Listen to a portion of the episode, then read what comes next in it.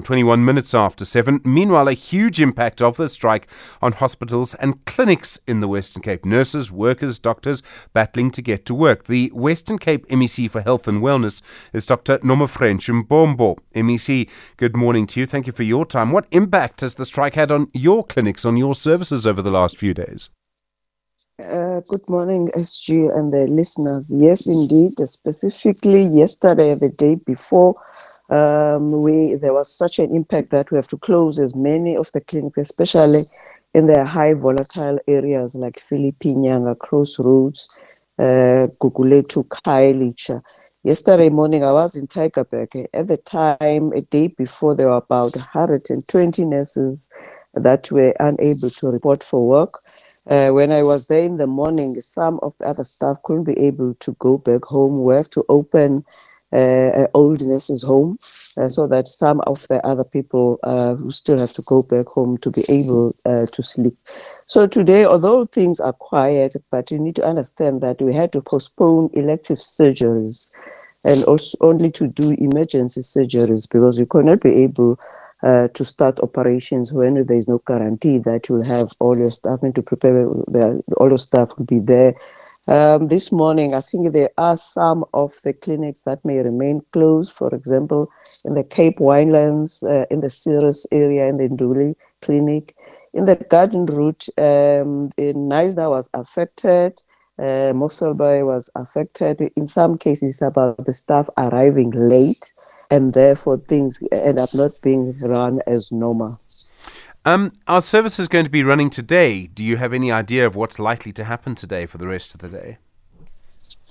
I'm currently in a cabinet um, a special meeting uh, where some uh, the colleagues plus also uh, with the mayors in and also the police provincial joints where we're getting such feedback. But from the health side, uh, there are no major incidents uh, as of now, and uh, what I've just heard before I log in here with the, with the, with the radio uh, is that there are still minimal uh, disturbance. And I did hear the mayor, the city of mm. Cape Town, also that at this stage there isn't much, but the issue is about things may change. We don't know.